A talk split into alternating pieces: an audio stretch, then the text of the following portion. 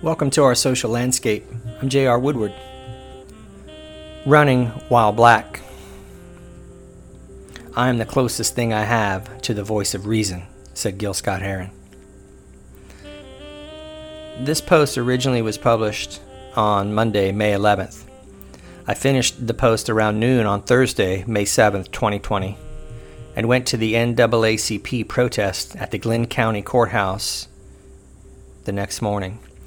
In between, the Georgia Bureau of Investigation, the GBI, arrested the McMichaels, so I have altered some wording here and there. Here is what we know.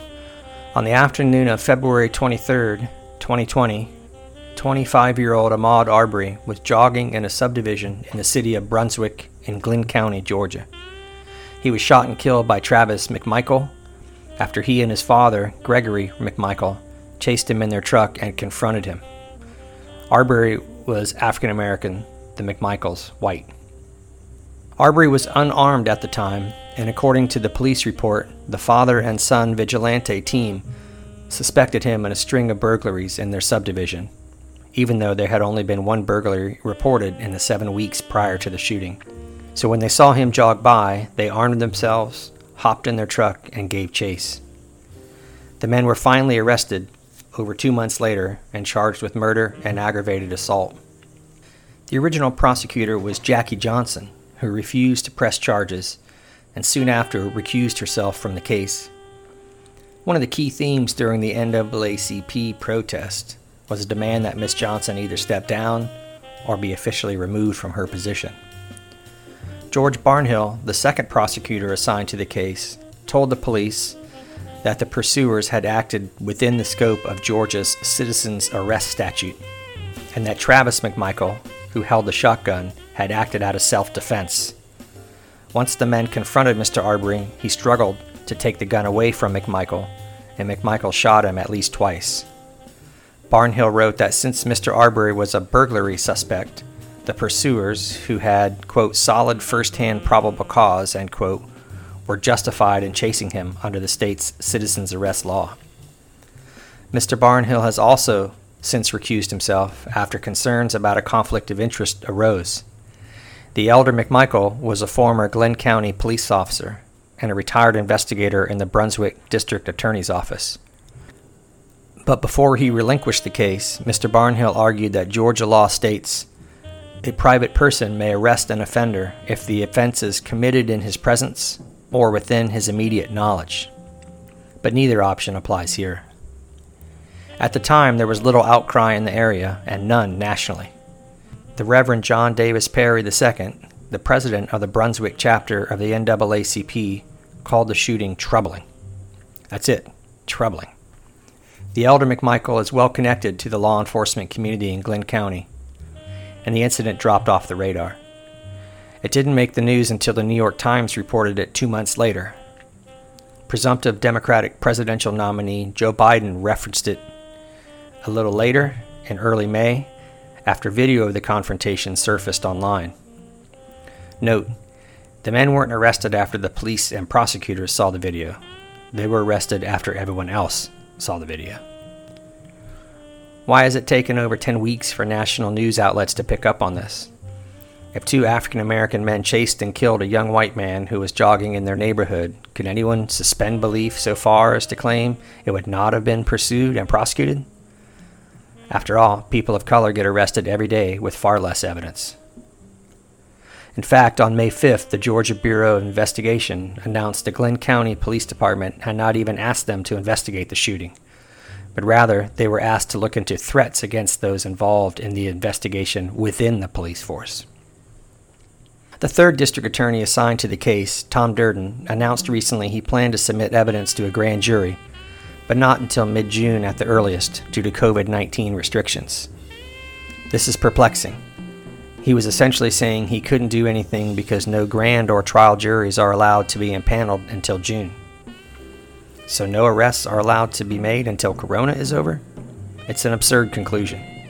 As such, the GBI made the decision and arrested the McMichaels. Here are my concerns. First, all accounts on record come from the killers. Mr. Arbery is dead, and no one associated with him was present to offer any conflicting testimony. Therefore, the only record of events comes from the shooter and his father, a retired local police officer and investigator for the same district attorney's office that is tasked with the prosecution. There is apparently a witness who filmed the scene, William Roddy Bryan, and he is currently under investigation.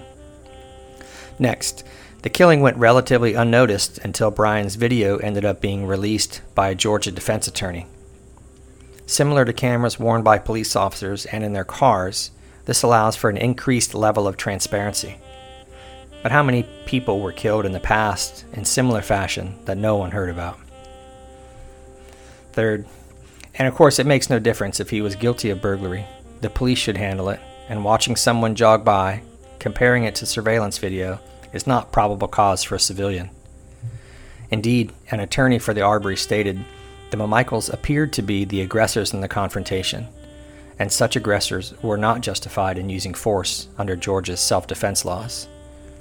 In an interview for the New York Times, Mr. Moore stated The law does not allow a group of people to form an armed posse and chase down an unarmed person who they believe might have possibly been the perpetrator of a past crime. Finally, and perhaps most importantly, I emphasize the insights of the sociological perspective on such matters. By design, sociologists study society at the structural and institutional levels. Individual actors are certainly relevant, but a more pressing concern is how our society has developed to allow for these tragedies to occur.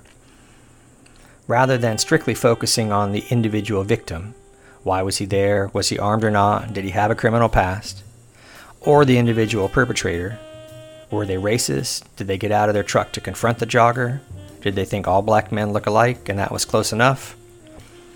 A more fruitful approach is to examine the social forces that grant impunity to well connected white men when they kill a young African American man out of fear of potential property crimes and face no repercussions for their repugnance. The attribution of the quote, a system cannot fail those it was not designed to protect is murky. But its relevance here is not. Since its inception, the criminal justice system in America has failed people of color and the poor, while favoring powerful whites. The events in southern Georgia in 2020, just as in 1920 and 1820 and 1720, affirm that we continue to live in a racist society that often considers itself post racial. One of the speakers at the NAACP protest was Joyce Marie Griggs, who was running for Senate, and she asked the crowd to join her in chanting, I mourn the death of justice. I mourn the death of justice. But when was justice actually alive for people of color? Another speaker said, We need to persevere. Our elders suffered to bring us to where we are, and we must continue to fight. But exactly where are we? A black man jogging just wants to be treated like a white man jogging and instead is hunted down in broad daylight. As James Baldwin famously asked, How much time do you want for your progress? You've been listening to Running While Black. On September 15, 1963, a bomb exploded at the 16th Street Baptist Church in Birmingham, Alabama, killing four young African American girls. Soon after, John Coltrane wrote this song, Alabama. Thanks for listening.